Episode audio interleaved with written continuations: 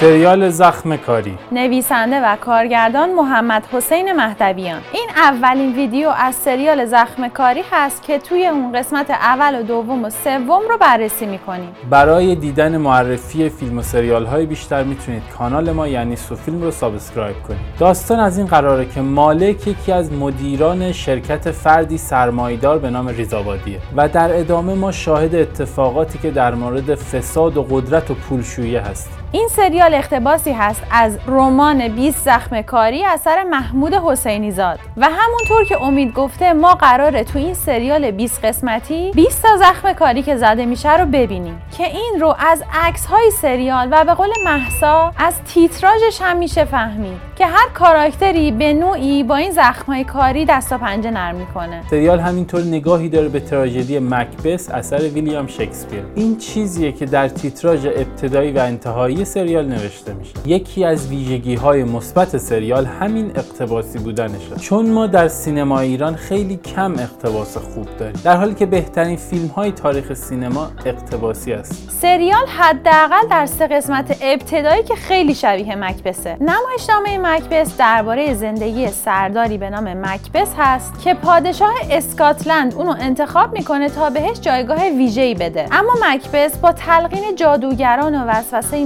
نفسش و اقوای زن جاه طلبش در شبی که پادشاه مهمونشه اونو در خواب به قتل میرسونه. در اینجا هم مالک عین مکبس دانکن یا همون هاجمو رو در شبی که خونش مهمونه به همراه زنش که همون لیدی مکبس باشه می‌کشه. کاراکتر لیدی مکبس یکی از سختترین نقشهایی که برای بازیگران تئاتر نوشته شده. و اینجا هم می‌بینیم که رعنا آزادیور برای بازی در این نقش چقدر متفاوت از نقشهایی که قبلا ازش دیدیم عمل کرده. سود سه چهار روز پیش پرداخت قراردادی که داری میریم ببندی از کل زندگیت بیشتر میارزه.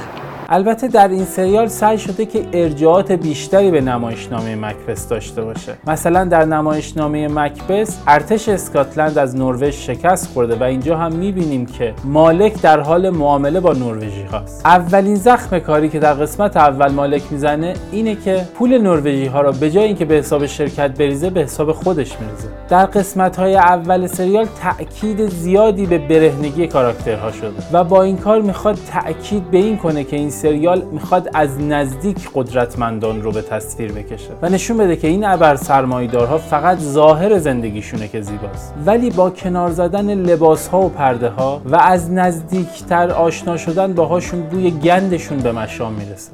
شانس آوردی به گند اتاقش نصیبت نشد. عجیب ترین اتفاق تو قسمت اول. حضور یه دختر بچه در کنار ماشین مالکه که یه گوشواره با طرح بی نهایت هم داره. عجیبیش اینجاست که این یه سریال رئاله نه سورئال فانتزی. ولی شاید بعدا داستان این دختر بچه رو بفهمیم. چون در غیر این صورت یه تیکه نچسبی برای سریال محسوب میشه. البته این دختر بچه یادآور سجادوگری هم هست که در نمایش مکبس حضور داشتن. چیزایی که تو سرته خیلی ترسناکه. سریال یک ایده جالبی برای مقابله با سانسور داره. جایی که دعوای زن و شوهر شکل می‌گیره به جای نشون دادن یک دعوای مصنوعی هر جا که تماسی بین اونها برقرار میشه تصویر سیاه میشه. آره. آره. فهمیدی؟ آره. بفهم احمق! البته یه سانسور تو زغزن هم داره. جایی که مالک تو همومه و شکمش رو به شیوه آباجور گذاشتن های صدا و سیما سانسور می‌کنن.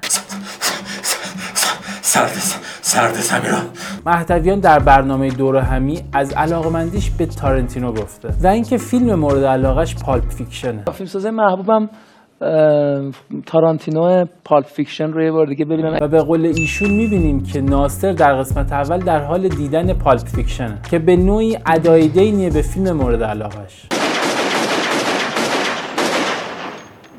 فیلمبرداری در این سریال برعکس آثار قبلی مهدویان ثابت تره ولی باز در نماهایی به اصل خودش برمیگردن و جوری فیلمبرداری شده که انگار مای مخاطب داریم دزدکی به زندگی اینها نگاه می‌کنیم. تمام آثار مهدویان این فرم کلی رو داره که تلاش می‌کنه با تکونهای دوربین تصویر رو مستندوار کنه. البته جاهایی هم زومهایی انجام شده که شاید خیلی جالب نباشه و مخاطب رو از سریال جدا کنه چون خیلی توی چشمه. دومین زخم کاری در دومین قسمت قسمت کشتن هاجمو توسط مالکه. که این قتل علاوه بر قدرت طلبی از کینه ناشی میشه که از هاجمو به خاطر ارتباط با زنش داشته. اما یک ایراد داشت. اینکه به قول حسین با این همه سر و صدای دست و پا زدن تو آب چرا هیچکس صدای اینا رو نشنید؟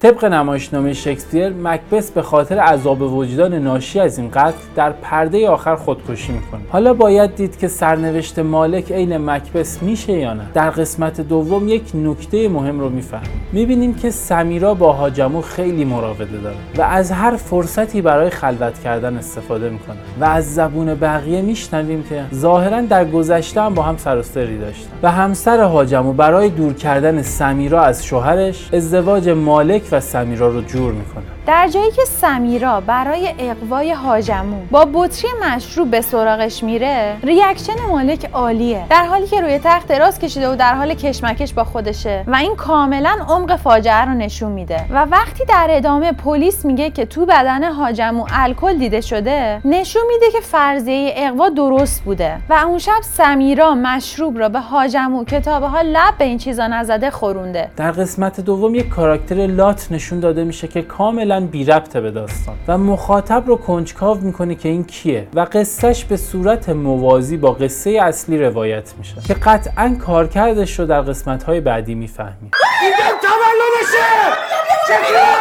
نمای تعقیب و گریز ماشین ها خیلی جذاب بود اما از یه جایی به بعد طولانی شد. حالا می‌بینیم که رالی بین ناصر و مالک تبدیل میشه به یک جنگ قدرت.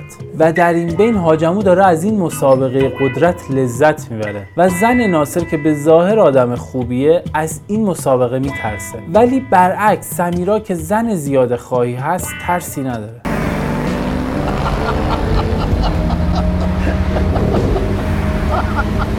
ناصر چیکار می‌کنی یواشتر یه نکته جالب این که همونطور که ایشون گفته صحنه ای که اون دوتا نوجوون میرن کنار دریا تا طلوع ماه رو ببینن در واقع واقعیه و کاریه که خود مهدویان با همسرش قبل از ازدواج انجام دادن و همونجا بعد از دیدن ماه تصمیم می‌گیرن که ازدواج کنن. لنجه؟ ماهه. ماه؟ آره داره طلوع می‌کنه. یهو دیدم یه نور کوچولویی تو اون افق پیدا شد.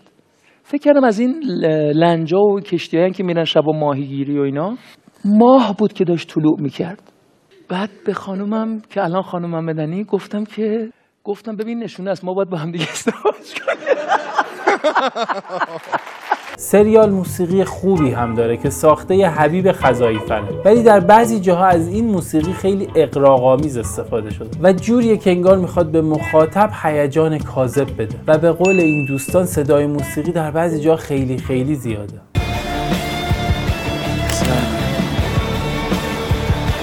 می‌خوای من بدونم؟ سومین زخم کاری در سومین قسمت خیانت آشکار مالک به خانواده ریزابادیه قسمت سوم با یه فلشبک شروع میشه. جایی که سالها قبل پدر مالک مرده و هاجمو داره اونو دلداری میده. در این قسمت منصوره دختر هاجمو به صورت خیلی ابرقهرمانانه وارد داستان میشه. کسی که قرار جای پدرش بشینه. و می‌بینیم که چقدر عین هاجمو رفتار می‌کنه. و با یک رفاقت مصنوعی سعی می‌کنه که از خودش یک شخصیت کاریزماتیک مثل پدرش بسازه. فسقلی. اصلا حواسم نیست. دقیقه بیا بشین. ببینیم داستان این فسقلی چیه. بیا. البته همونطور که هانیه گفته در رمان هاجمو دو تا پسر داره ولی تو این سریال یه دختر و یک پسر داره. حتما متوجه شدید که تو این سریال همه همو دخترمو پسرمو خطاب می‌کنن. در حالی که فامیلیاشون با هم متفاوته. این طرز خطاب کردن برای ایجاد همون حس صمیمیت مصنوعیه که گفتیم. خوشخبر باشی پسرمون. ببین پسرم من نون نمک پدر شما رو خوردم البته فرشید میگه که سریال خیلی شبیه سریال معروف Peaky Blinders. هم پسرم و گفتناشون هم شخصیت مالک که شبیه تام شلبیه و مدام هم سیگار می‌کشه. سکانس آخر قسمت سوم کارگردانی خیلی خوبی داره. جایی که همه خانواده یک طرف و مالک یک طرف ایستادن و همه در بهت و حیرت موندن که چه ماری تو آستین این خانواده پرورش داده شده.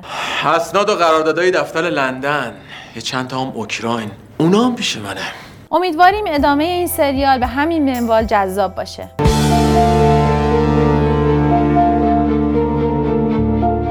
برای مشاهده این پادکست به صورت ویدیویی به ID یوتیوب ما سوفیلم و یا ID اینستاگرام ما سوفی underline couple مراجعه کنید.